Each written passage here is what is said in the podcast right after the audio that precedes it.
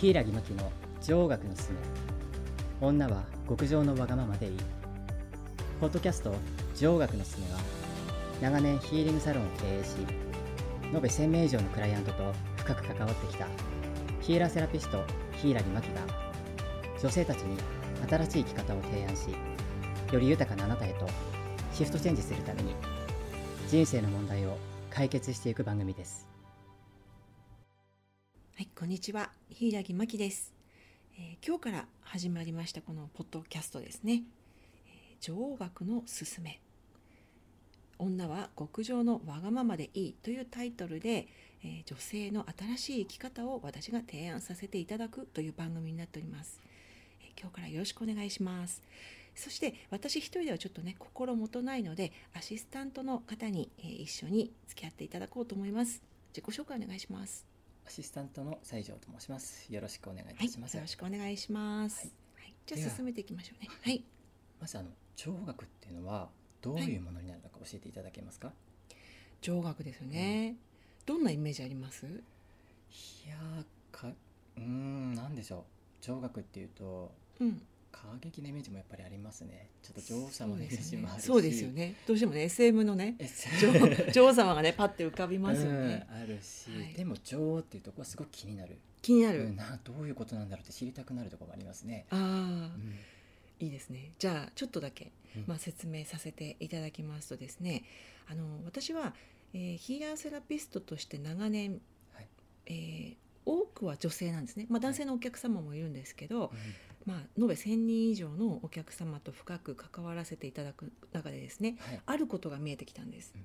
でそれは何かっていうと、えー女性はですね、うん一つの悩み事が解決してしまうと、うんそれで終わりかなって思うと終わらないんですよ。うんその次のお悩みが出てくるんですうね。んでその次のお悩みも解決してしまうとまた次のお悩みっていうふうにうんまあえっ、といろんなお悩みがねルーうんうプんになっていて、えたくさん出てくるんですよえ。そしてこれ一人の方ではなくてええ多くの方に起こったんですよ。えうんそこで私は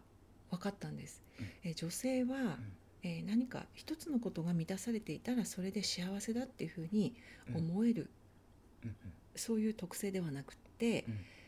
ある3つの要素を全て満たしていないとはい幸せだと感じることができないんじゃないかっていうことをね分かったんです。三つの要素ですね、そうですね、はいじゃあその、まあ、3つの要素ねお話ししていきますと、はいまず1つ目が愛、愛ですねそして2つ目が美、はい美しさでうす、んそして3つ目が豊かさはいこの女性は愛と美と豊かさというこの3点全てがうん満たされていなければどこかね1個でも欠けてるとそのないところをずっと気にしてしまうう、んうんもうないないっていうことにとらわれてうんうん悩みを抱えてしまうっていう特性を持っていることからはいこのね、えー、と贅沢に見えちゃうかもしれませんけど愛と美と豊かさ全てを手にしていなければ、えー幸せだと心から感じることができないそういう特性があります。うんうんもちろん私もそうですうんうん。これは、えーある意味ね全てを手に入れてるようなものなので、はい女王ですよね。うんうんうんまあ、自分の国を持っている自分の人生を自分の国と例えるならば、うもう全て思い通りにしているうんうんということなので、うんそれをどうせだったらもう全部手に入れて本当の幸福感をし感じてうんいきませんかっていうのが私のおすすめしている女王学なんです。なるほどそういうことですね。そうなんですうんうんうんね、ではこのうん愛と美と豊かさ、はいそれぞれをこうすべて手に入れて生きていくというのが上白ということですね。そうですうんね、でですねなんかここで、えーまあ、愛と美と豊かさっていうのを一個一個説明すると、はい。ものすごく深いのでこれは次のね、うんえー次回から一つずつさせていただきたいと思うのですがはい。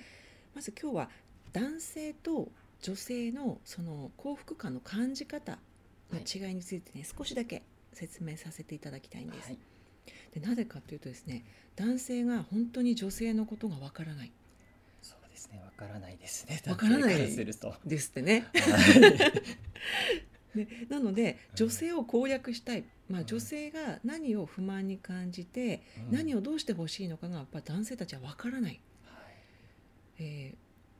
一生懸命やってるつもりなんだけどうんなんか怒ってるとかねうんわからないっていうことがあるので少し男性と女性の、まあえー思考の違いを説明していきます、はいえー、とまず男性からですね男性は理論派理性的ですねうんそして、まあ、左脳が強いとも言われていますがはい男性は一つの物事を一直線で考えますのではいこれやった方がいいようんとかねこれやると成功するよとか言われると分かったって言ってそのことにまっしぐらに突き進む、うんそのようなパワーなんですよ。そうですねねうこれがね女性ですとですね、んはいあのとても男性よりも複雑な脳をしていますのではいありとあらゆる角度からシミュレーションを始めるんですうんそうは言われたけど、この方面から考えたらやばいんじゃないとか、うんでもこことここがこうなってるからはい資金が足りなくなるから無理よねとかあと誰それさんはどう感じるかな、なとんて思われるだろうとか、ありとあらゆる方面からねシミュレーションをしてしまうので、なんて言うんでしょうねこういろんなところにねマインドが広がっちゃうんですはいですから感情と思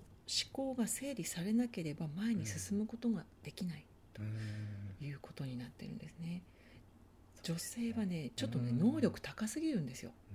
んシミュレーション能力ってすごい能力高いんですうんねそうですよねある意味うんだけど切り開くっていう時はやっぱりうねんそれ苦手になってしまうのでうんえーこういう違いがあります、うんそして男性はなんかねお金足りないって言ったからお金いっぱい稼いできたのになんか今度別のことで怒ってるとか、愛してくれないって言うから、ん残業をやめて一緒にいる時間いっぱい増やした増やしたのになんか怒ってるとかねそうなんですよね男性からするとなんかいろんなことを考えててそうですよねここここみたい なところがよくあるので一つしか考えられないのでそうですようねんですので、まあ、女性は常にこのうん愛と美と豊かさこの3面、うん3方向がねうん全てやっぱり満たされていないとどこかうんどこが満たされてないかなっていうのをずっと探してしまう、なんか少し分かった気がします、そしてねとてもやっぱり感情表現が男性よりも豊かなので、あのちょっとね困ってる時とか、まあ、そういう場合だと感情の制御が効かなくなり男性よりもずっとそのね感情の制御が効かなくなってしまって、感情が先に出て動けないっていうこととか怒ってるっていうことがね起きたりもしますこ。こは理論から言っちゃいますもんねそうですね、んはい、ということで、えー私がおすすめしている女王学っていうのは、女性が愛と美と豊かさもう欲しいものを全部なん妥協しないで求めてマジで幸せをうんうんつかみ取って生きていいんじゃないうんっていうそういうための、まあうん、学問ですね。全部掴み取っていけってことですねこの3つをそうですうねんどっかで我慢するから不満が出ちゃうわけですよああなるだからもううん妥協せずにほど一生かけて全部追い求めていこうよ途中でねうんうん諦めずにうんっていうねそれがまあ上学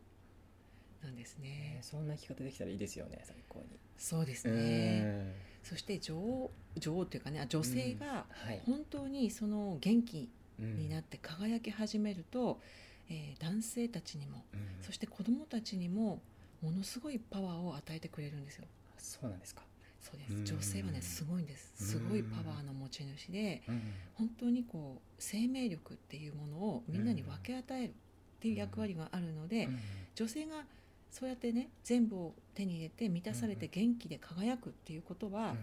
男性や女性うんもっと言うと社会、はい世界全体にうもん